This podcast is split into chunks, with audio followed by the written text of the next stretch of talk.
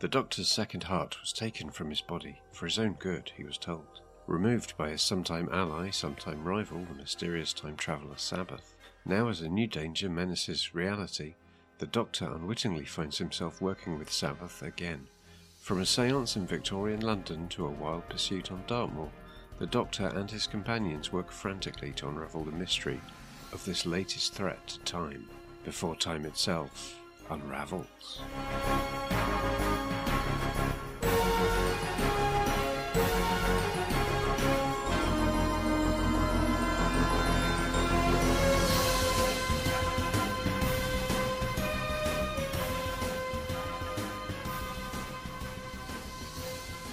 Welcome back to the Secret Library of St. John the Beheaded for another episode of We're All Stories in the End, where myself and the reading group discuss an Eighth Doctor novel or a Virgin New Adventure. This month it is an Eighth Doctor novel.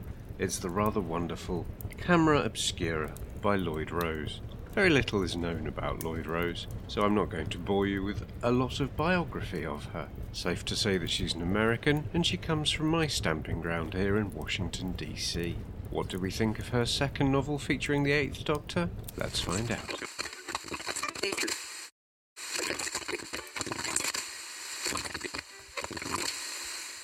So, my podcast is called Doctor Who Literature.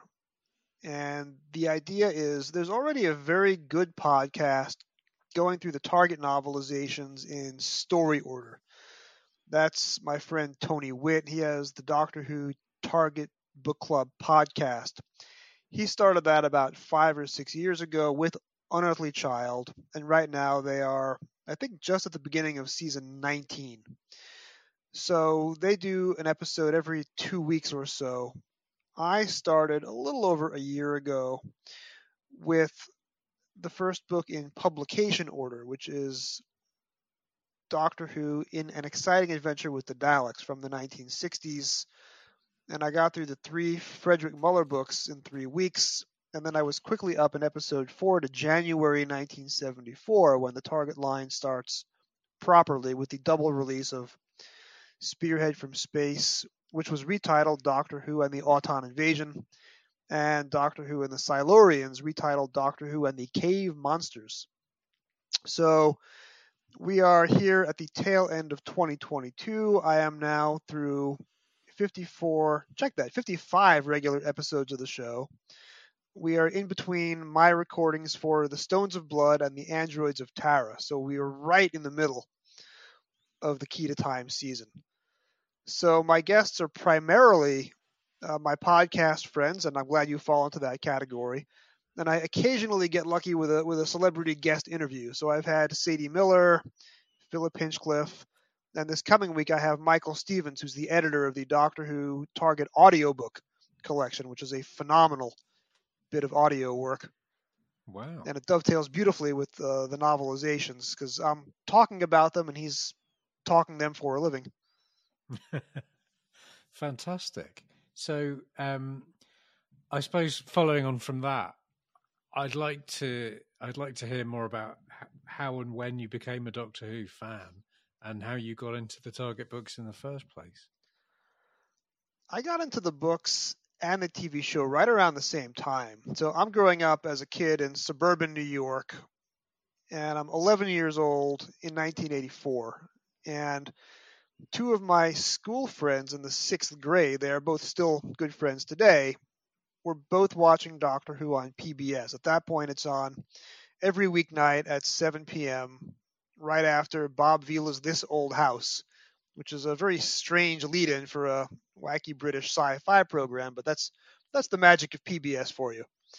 So they kept telling me you have to watch this show, you have to watch this show because they knew that I like Star Trek. So I tuned in one night and I caught about 90 seconds of Time Flight Part 1. Oh.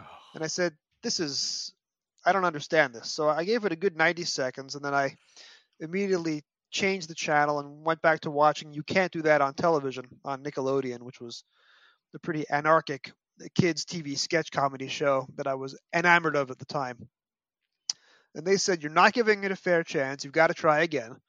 So I turned back a week later for Arc of Infinity Part 2. And for that one, I stuck around long enough to see the cliffhanger where the doctor is disintegrated and Nyssa turns to the camera in tears. And that really got to me. And by the time we reached Enlightenment Part 1 with that cliffhanger, spaceships were in space, I probably have not voluntarily missed an episode since then. And that was, you know, literally 38 years ago. So right around the same time, my friend John was getting into the books and he started bringing the novelizations to school to read on lunch break. So he gave me Logopolis, which I read about half of during lunch hour, and I thought it was the greatest thing that I'd ever read. At that point, my reading habits were pretty much limited to the Hardy Boys, Peanuts comics compilation, Choose Your Own Adventures, and baseball books. So Christopher H. Bidmead's prose was well, well above the other stuff that I was typically reading. So a week later, he brought in The Invasion of Time, and I read half of that on lunch. And then it came time for me to get the books myself. Now, I'm 11 years old and I don't have a salary. And my parents were getting tired of paying a babysitter to watch me and my kid sister after school. So I said, All right, here's the deal. They said, We are going to pay you to babysit your little sister. I'm 11, she's five we will pay you a book a week. That's three dollars a week. They handle the tax. So every two weeks, I was brought to the bookstore and I got two Target novelizations. Now, at this point, the Target books are taking off in the states. So my local Waldenbooks, which is a now defunct retailer, had two full shelves of Target books on any given week. And the turnover was so high that every two weeks or every week, it was a different set of books. So I would spend a good 30 minutes every couple of weeks in trying to figure out which books am I bringing home. And I would have bought Logopolis first had it been on the shelf that week, but in the event, I didn't see it in the wild for a good half a year. So my first three were The Cybermen, which is the novelization of the moon base, and The Invasion of Time, and Destiny of the Daleks. Two weeks later, I got Unearthly Child, very lucky to get the very first story so early on and The Demons, which set off my lifelong love for all things Jon Pertwee, and The Visitation. So I had books from all five doctors at the time within my first month of collecting. The following two weeks, I got uh, Ark in Space and the Program Guide, which taught me the entire history of the show up through 1980. So I was on my way, and I pretty much had every Target book purchased within the next three years. And then at that point, I had my own job, and I was able to buy them as they came out. So, having negotiated my parents for a $3 a week salary, they saved an awful lot of money. and I have a book collection that is still with me to this day. So everybody wins. Well, that's a that's a great story, and um, I wish I wish my own target collecting days had been that straightforward and involved less sort of international financial crime and secondhand bookstores. um, so, and did you follow on with the the Virgin New Adventures and the BBC books as and when they came out, or did did you come to them slightly later? So, in terms of the New Adventures, those coincidentally came out my freshman year of college, and I had you know kind of fallen out of Doctor Who at this time after just years and years of the Colin Baker and Sylvester McCoy episodes on PBS, which did not speak to me when I was in my mid teens. I tried to go to college and not really disclose that I was a Doctor Who fan, considering it an embarrassing thing that I'd outgrown. But first week of college, they had an on campus poster sale so you could deck out your dorm room. And in a box of photographs, I don't know to this day how it got to Baltimore, Maryland in 1991, but there was a glossy photo from Death to the Daleks. So it's Jon Pertwee and John Abineri and half of a flimsy balsa wood looking Dalek prop. So I bought that and I hung it up in my room underneath a much larger poster from Star Trek Spectre of the Gun.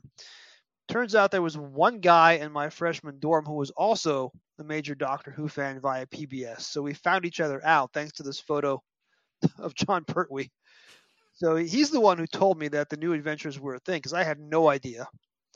So when I came home for Thanksgiving break my freshman year, went to the same Waldenbooks where I got in my first novelization seven years earlier, and there was Timewyrm Genesys and Timewyrm Exodus. six dollars instead of three, and I'm no longer babysitting my kid sister, so I bought these out of pocket. Read them on the train back to college on the Sunday, devoured them within a matter of hours. Came back over winter break and I bought Timewyrm Apocalypse, which I devoured with much, much less enthusiasm. Then six months went by before I saw another book in the stores, and that was Witchmark, which I barely got through at all. And if it had just left at that, I might never have bought another new adventure. Then I discovered Rec Arts Doctor Who. Back then, the internet was not given out to every college student. You had to kind of hunt it out, and you had to know somebody who knew somebody who knew how to get on Usenet and discover Rec Arts Doctor Who that way. When Love and War came out in late 1992, it hit Rec Arts Doctor Who like a thermonuclear detonation, and everybody is like, "You have to read this book. You have to read this book." So I will happen to go home for my kid sister's bat mitzvah now. She's 13 years old. And I found Love and War in the bookstore the night before. So I stayed up very, very late reading Love and War and was bleary eyed throughout her ceremony and reception. Probably bungled my little bit. um, I had to get up there and recite an Aliyah. But I really, really got into Love and War. And at that point, I was a regular reader right up until the very end of the EDA line. So between 92 and 2004, I was buying those books whenever and wherever I could. And I have pretty much a complete set of all four of the lines the NAs, the MAs, the EDAs, and the PDAs. I had pretty much stopped reading by the end. So, like the last year, I was buying and not reading them, with a couple of exceptions. But I was a regular purchaser from almost the beginning until almost the end. So, I was one of the uh, stalwart customers of Virgin Publishing and BBC Books. So you might not have read all of them, but in terms of having a, a pension fund, you've got those saved for, for your future years.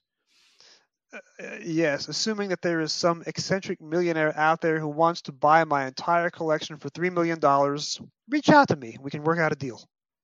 Elon, if you're listening and you want a full set, um, get in touch. So, so dare I ask, is Camera Obscura one of the the books that you did read at the time? Yeah, it's funny. I, I imagine that you've heard of Warren Zevon, the American musician. I love Warren Zevon like you wouldn't believe. So you were watching. I don't know if you had access if you were in the UK, but he did right after he announced that he had terminal cancer he went on David Letterman's late night show in the States. This would have been like November 2002. And Letterman mm. gave him the whole hour. And they just, you know, they talked about his cancer diagnosis, his pending mortality, and he performed three songs.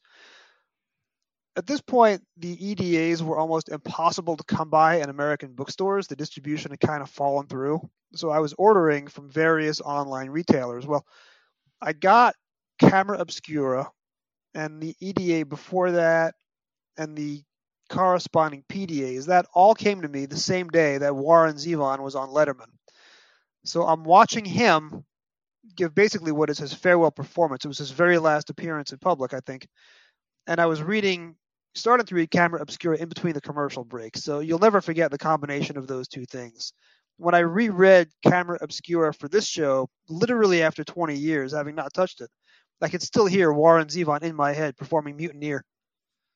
So Mutineer, I'm going to ask you if you can remember the other two tracks he did.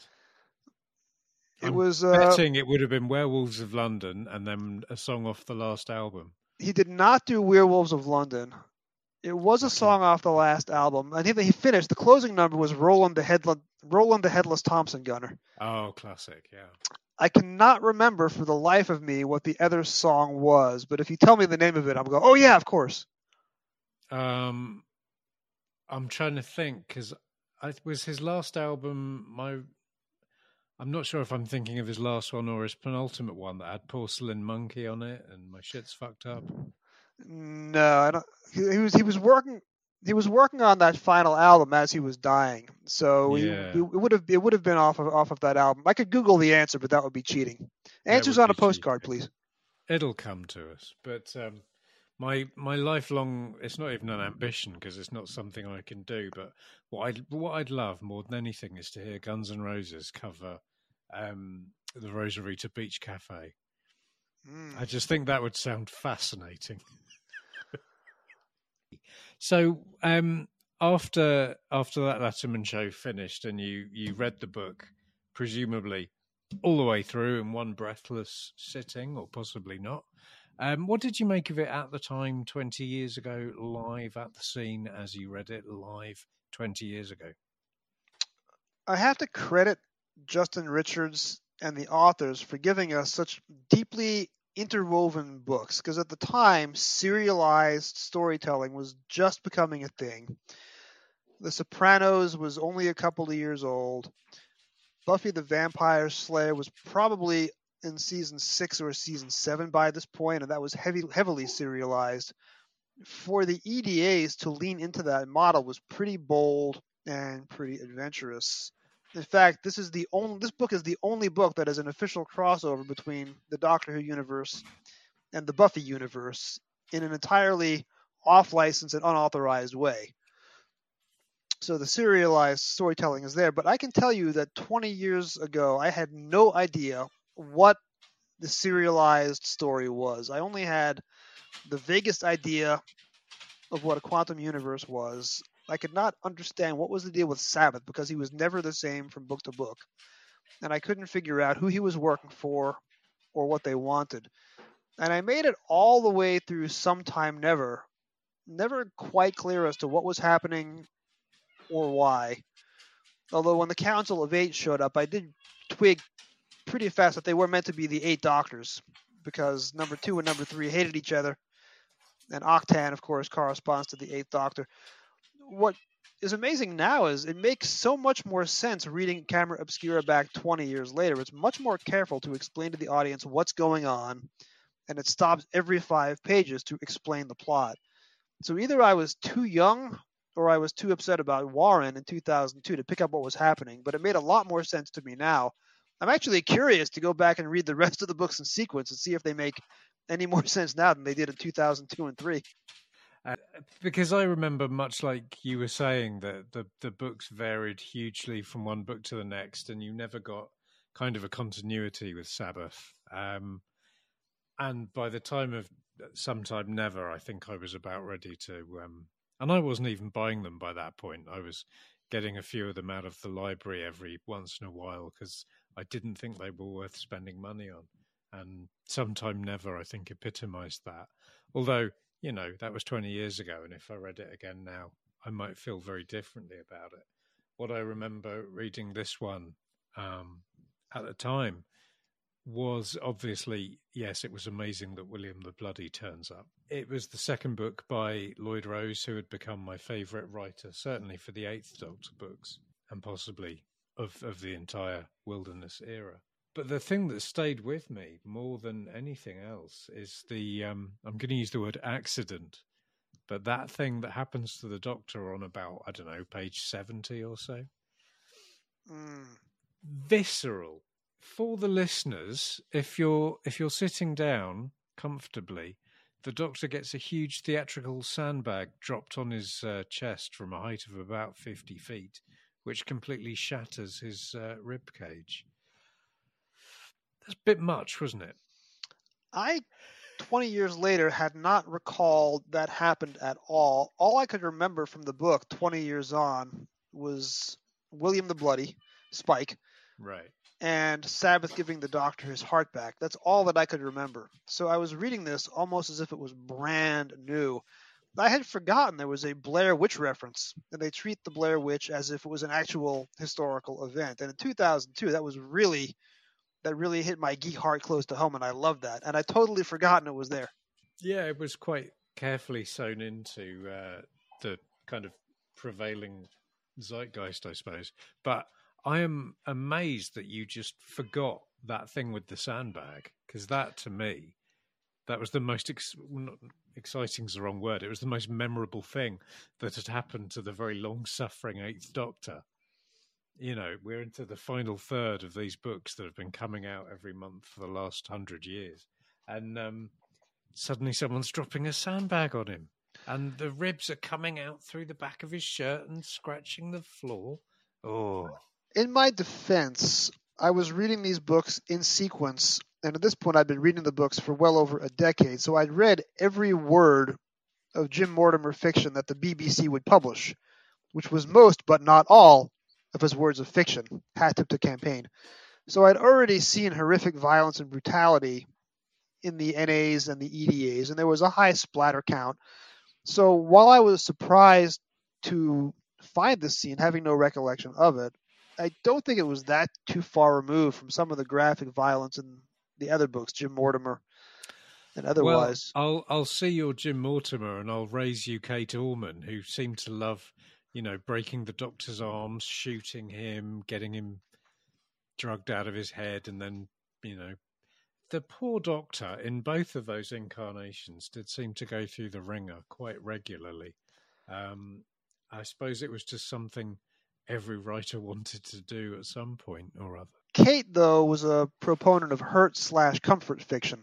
So you would hurt the character and then you would comfort him. So there was always a lot of emotional security blanketing going on in Kate's books. Something bad would happen, but then the companions come to the rescue. Lloyd Rose, who's a kindred spirit to Kate Orman in many ways, does not give us a lot of comfort in this book because the doctor's the doctor's companions here are Angie and Fitz, and they're kind of on the back foot. They're going through their own traumas. All they can do is stand there and wring their hands. They're not able to give him the same emotional comfort that Kate Orman was able to deliver via the other companions. Mm, that's true. It's also there's also a really good bit where Fitz gets to actually smoke. And I'm coming to these books. I haven't read them for 20 years, and, and all the ones I have reread recently, he's thinking about cigarettes or he's thinking about smoking, but he never seems to actually get one. But I'm glad to see that at some point in this book, he does at last have a cigarette. Um, everyone, you know, comes out of this book fine in the end. The Doctor just gets better because I still, I still maintain that Lloyd Rose is one of the best writers, and I think this book kind of didn't age as well for me. Would you say that's fair, or, or did you find the other way? Even though I'm a guest on your show, I'm going to disagree with you a little bit because I enjoyed this book much more now than I consciously remember enjoying it in 02. I'll preface by saying I adored City of the Dead, which is Lloyd Rose's debut novel. I will also say that someone who was living in Baltimore for most of the 1990s when Homicide Life on the Street was filming in Baltimore, and almost everyone in my college class had some experience running into the crew in the wild. Lloyd Rose, one of the few Americans to write for The Line, not counting John Blum, I think they were the only Americans. Um, there may be a couple of others at the very end that I've forgotten. I want to say that Kelly Hale is American. She co-wrote a book, but I don't know her personally. I will say that Lloyd Rose had written an episode of Homicide Life on the Streets during its final season, and a very good episode too. And that show was, you know, that was the creme de la creme of television in the 1990s. It was the same people who later gave us The Wire. And Homicide has a bigger place in my heart than The Wire does because I was living there as it was happening. And she had come from that background, and here she is writing for Doctor Who uh, as part of a very narrow intersection of a Venn diagram between Homicide fans and Doctor Who fans that threaded the needle for me. So, because I loved City of the Dead so much, and that takes place in America, Camera Obscura, I don't recall getting into it as much. The writing this time carried me through. She gets into what it means to live in 1893 for a month or two months. What Angie goes through as an Asian woman living in the Victorian era, having to dress in period costume and smiling rather than speaking so as not to reveal that she's a, person out of time. That really, really hits close to home today because I think we're much more in tune to institutionalized racism in 2022 than we were in 2002.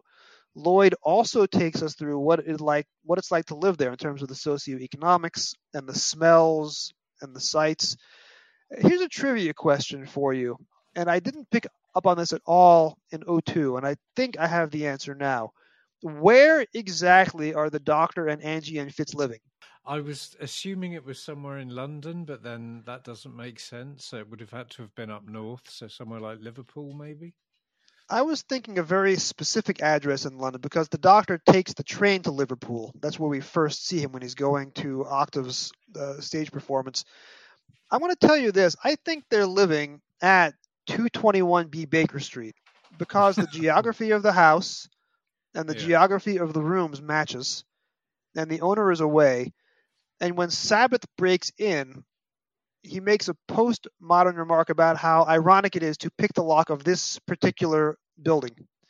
It's got to be 221B Baker Street, the Sherlock Holmes address. That is a lovely thought, and I suppose given that he met Holmes and Watson in um, All-Consuming Fire, that that that would kind of be be you know internal continuity at work.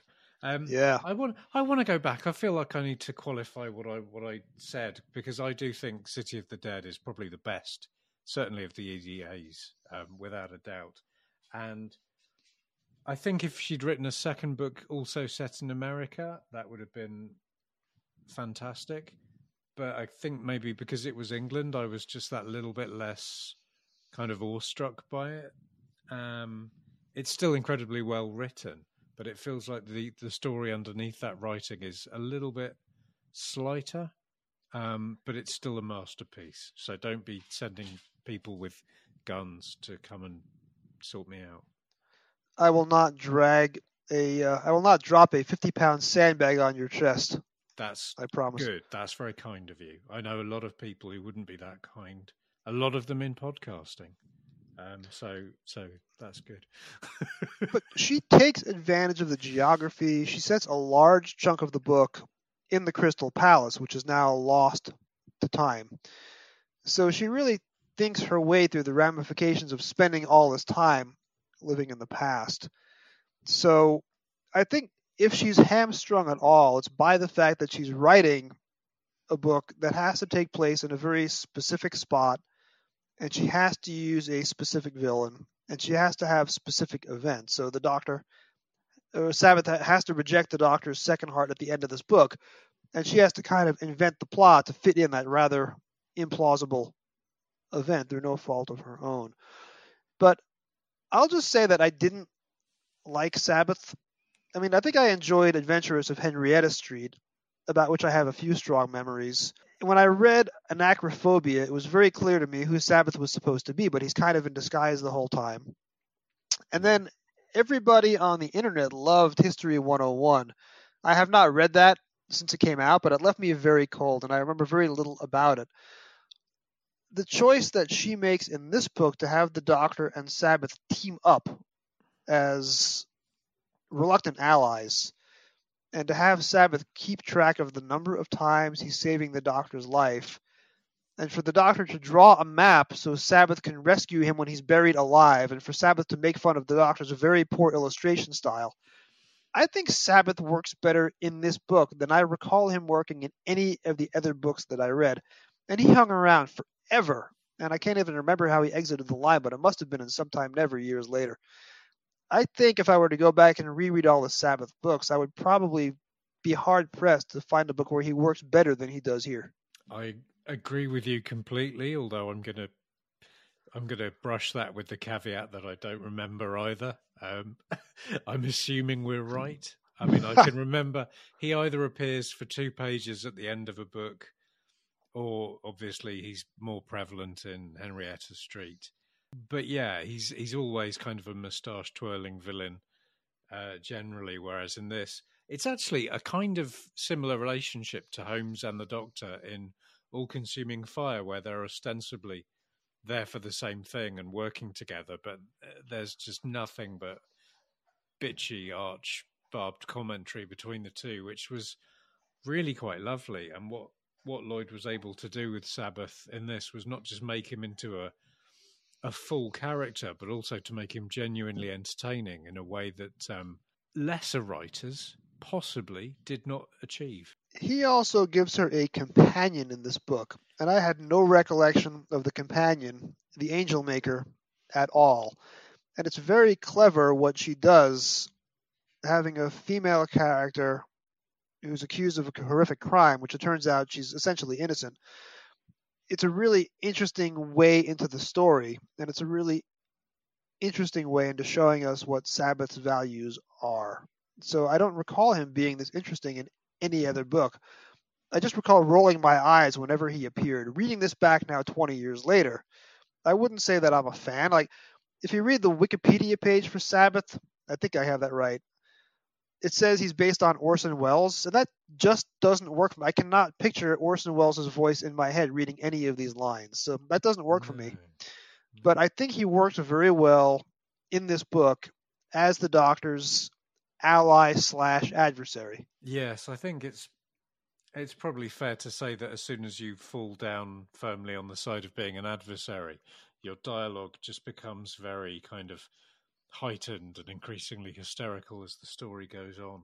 Um, whereas by keeping him kind of ambiguous, you're able to push and pull at him and you know really tease out some brilliant stuff. I thought it was interesting that he had a, a companion who was you know ostensibly a, a criminal, um, although ultimately not guilty.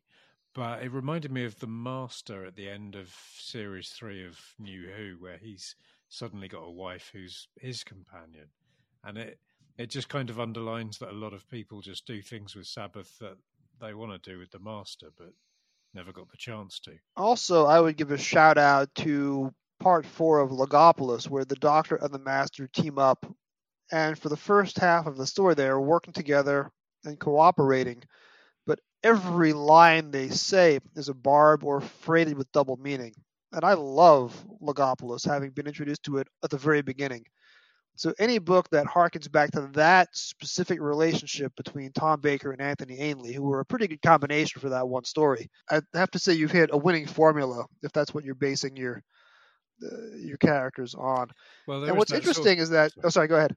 No, I was going to say there's that sort of tacit illusion, allusion in the book to Logopolis, where the the Doctor has a memory that he once worked with someone he didn't trust, but he can't remember who it is because this is during that interminable 50 book run where the Doctor has no memory. um, yes. But yeah. Something I loved about City of the Dead is that the bad guy in that story is the Doctor's ally for almost all of the book.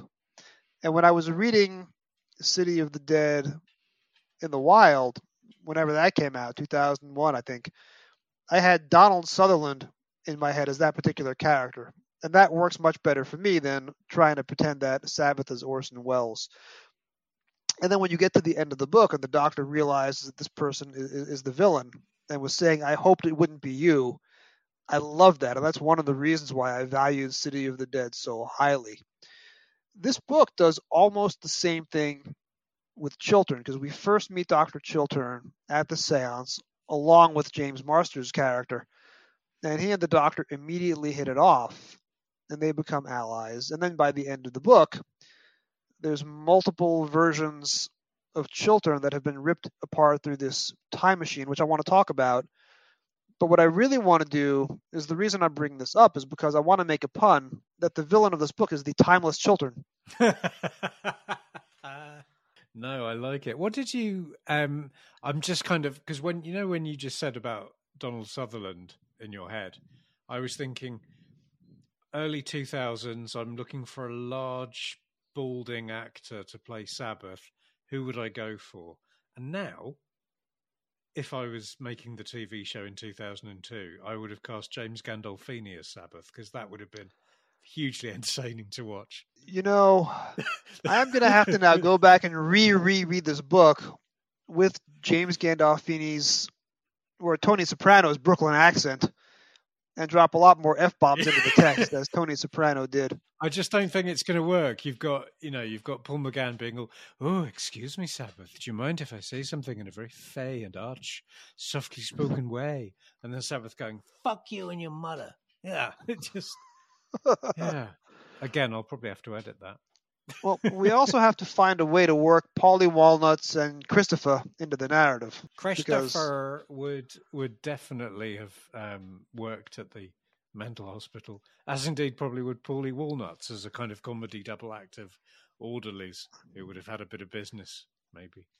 I was working in lower Manhattan at the time that these books came out, and The Sopranos was still occasionally filming in lower Manhattan, especially Mulberry Street, where my girlfriend, now wife, was living at the time. She actually ran into him in a laundromat and got James Gandolfini's autograph. And I actually had lunch one table over from Michael Imperioli at a restaurant in Tribeca, probably in 2001, 2002.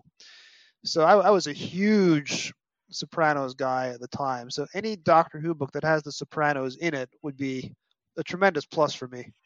Well, this is the thing. I mean, if if Lloyd can put a Buffy character in it, then there's nothing to stop you writing a Doctor Who book and putting a, you know, a peripheral soprano in it.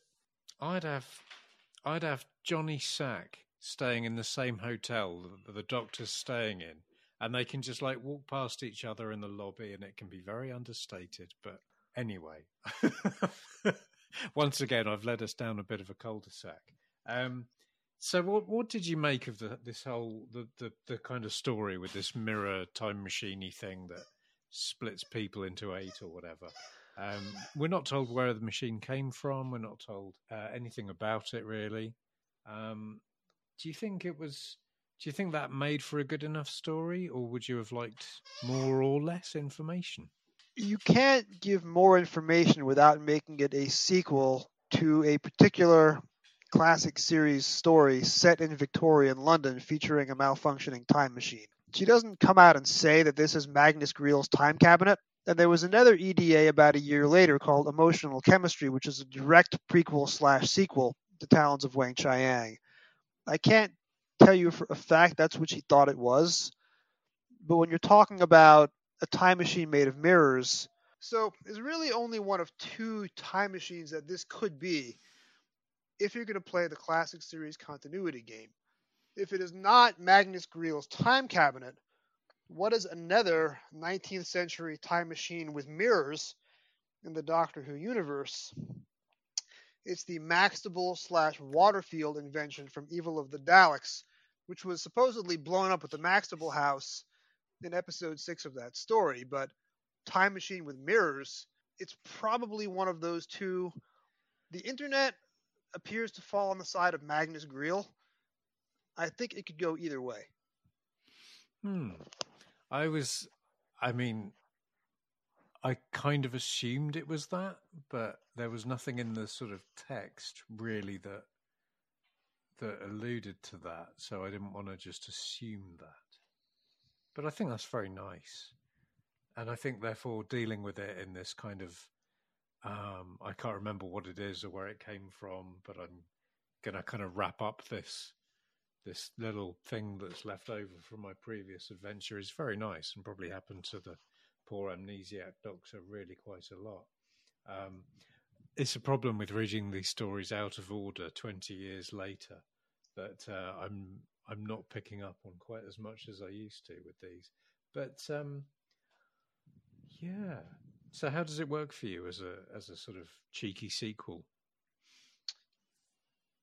It's very subtle because you spend most of the book not knowing what the camera obscura is.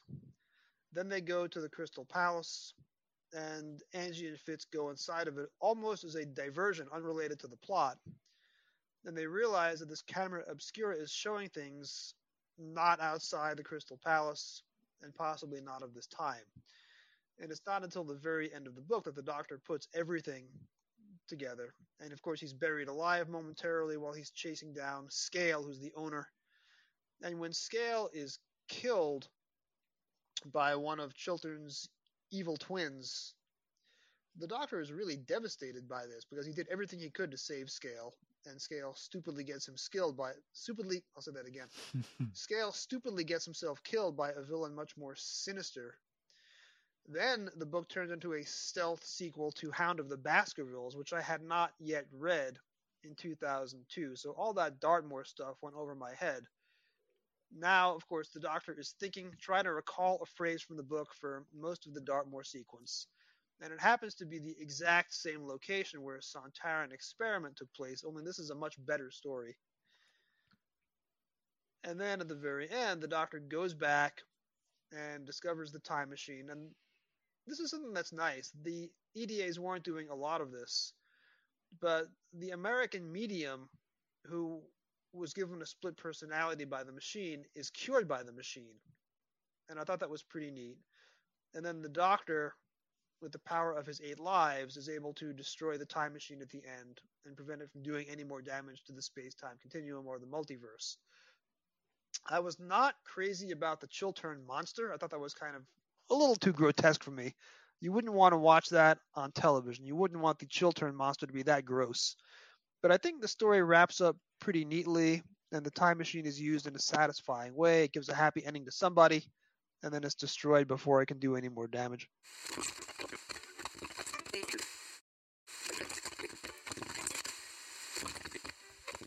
Agent Orange, what did everyone else have to say about this book? I shall play back the recordings from Kevin and Liam. Hi everyone, here we are again, back in the world of the Eighth Doctor. And you may recall that when I read Anachrophobia, there were a number of things I found slightly confusing. Why did the Doctor only have one heart? Who was Mistletoe? Okay, yes, I figured that out now. And entering this book, it's the same conundrum. What happened in Spain? Why are all the Time Lords gone? But this time, I'm not frustrated by gaps in my knowledge of the backstory, because when a book's this good, you just jump into the hansom cab and hang on.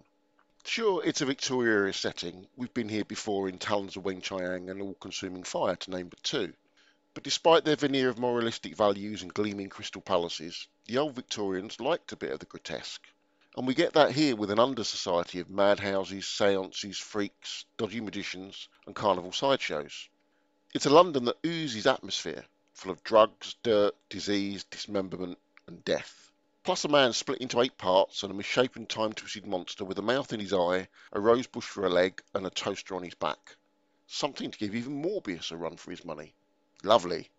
And given the period, Lloyd Rose obviously can't resist the Conan Doyle homages. But I don't blame her. The Doctor's desperate escape across Dartmoor's exhilarating stuff, even if there is a strong whiff of a certain hound on the breeze. And when you have an antagonist as interesting as Sabbath, there's bound to be comparisons. But forget Moriarty, or the Master for that example. Sabbath is Mycroft Holmes, probably the Doctor's intellectual equal, but someone who looks at things from a different, more singular viewpoint. Clearly, both see themselves as the protector of time, and as the other as a dangerous, meddling fool. Forced to work together, they disapprove of each other's choices, and some of the most enjoyable exchanges are when they argue points of intellectual morality, usually in front of a roaring fire. That and a great joke with a whoopee cushion. I may not know much about Sabbath's history at this point, but I definitely know I want to read more. In fact, the race to recover a defective time machine with the power to destroy the entire fabric of time and space, what else, is almost secondary to the relationships between the various rich characters. And for once, I'm glad. Doctor's interactions with the exhibition freaks, the weird Chiltern family, and even the untrustworthy Scale are all brilliantly realised. Equally, the Doctor's emotional journey is there for everyone to experience. We've rarely seen him this vulnerable, this cranky, or this desperate. In between the clever dialogue and some damn good cliffhangers, there are lovely little touches, paragraphs that bring a great big grin to my face. The TARDIS entranceway being cloaked in an illusion of darkness that prevents the console room from being seen from outside is a loving nod to the constraints of the classic series. The way the Doctor describes time as a musical score with infinite possible ornamentations is just glorious. And Sabbath listing all of the ways that the Doctor's plucked out of trouble at the last minute. It's true. In his presence, the odds do collapse. Oh, well, let's not forget the fun with the tennis ball at the very end. But as much as this is a novel about the Doctor, it's not about the Doctor being in control. He's swept along from one crisis to the next, often suffering immense gruesome harm in the process. I mean, I totally get the conceit that while Sabbath has his other heart, the Doctor's effectively immortal. But did he really have to go through quite so much to prove it? At various times he's had his chest crushed, his remaining heart stabbed, his face sliced open, and he's bashed up and down on the floor like a rag doll. Okay, so he's allowed time to recover, but it's still a bit much. All that, and he travels to the land of the dead, or maybe it's hell, to strike a bargain with the avatar of death herself. It's a sidestep into unexpected territory for sure, but it's so beautifully written that it's forgiven. The section where, in order to continue his descent, the doctor gradually strips himself of his clothes, his body, his strength, and finally his heart is just marvellous. Can you tell that I love this book? I hope so. It's one of those books you want to show to people and shout, Here, read this bit. It's brilliant, isn't it? So, more from Lloyd Rose, please. More Sabbath. Or more Eighth Doctor novels that are this enjoyable. Cheerio. Right, Camera Obscura. Well, let's start by saying what we all know it's Kylie Minogue's favourite Doctor Who book, as evidence, as I'm sure Ian spoke about, that famous photo of a slumbering Minogue on the sofa uh, with a copy of the Telltale book by Lloyd Rose next to her. So who can I argue with Kylie? Astrid Peth clearly knows her reading material. But to get on to the book itself, you know, this is an interesting one. We're at a point in the range now, we're a few years away from the revival, and you can actually hear the clunk of the series moving up a gear. I mean, the setting, let's begin with Victorian London, beautifully evocative. You know, uh, this is very much for me, uh, and I'm looking at Lloyd Rose's prose, it's born in the aftermath of the Jeremy Brett, Edmund Hardwicke. Um, Sherlock Holmes Granada series of the late 1980s. You know, it's practically dripping in atmosphere. But where this book really succeeds, it eschews the kind of uh, slightly adversarial format that we've seen between the Doctor and Sabbath up to this point, you know, in Henrietta Street. Um, what we're seeing here is the two of them being forced to work together. And that unlikely partnership, that almost sort of unwilling body cop dynamic, is played out against an increasingly evocative set of series of set pieces. Um, and you've got, you know, background environments such as, you know, the drip, sweaty streets of Victorian London. And then we have a wonderfully evocative sequence on Dartmoor with the uh, eponymous chase, but I won't go into that for you, those of you that haven't read the book properly. And there's some sterling character development on place for our companions as well. My personal favourite uh, is the growing realisation and horror of Anji as she realises, you know, that the sheer uh, desperation that the doctor's going to to save the day, and indeed the actual physical hurting that he has on his character and his body as the novel wears on. You know, this is a novel that, if you pardon the pun, wears its solo heart on its sleeve. You see what I did there, Ian? See what I did there? But um, you know, we digress. You know, any any book that takes the characters to such emotional extremes and then concludes with Anji sat there in jeans watching an episode of Absolutely Fabulous is good in my book, uh, Lumley being a doctor or not. So to kind of sum up, Camera Obscura, grand book, uh, personally one of my favourites, and it's, I would say, one of the most important novels not written by Lawrence Miles to sum up the character of Sabbath and actually bring them to a new audience. So we kind of understand the stakes that are being played for and the post, the post world that we now find ourselves in with the Doctor as one of the remaining final four. Uh, but that's a tale for another day. Anyway, I'm going back to this horrendous cold snap in the UK. See you guys later. In closing, then, I suppose I'd recommend this book to anyone who wants to read more from the amazing writer of City of the Dead. Lloyd Rose is truly one of the Eighth Doctor's greatest writers, and this book remains fantastic.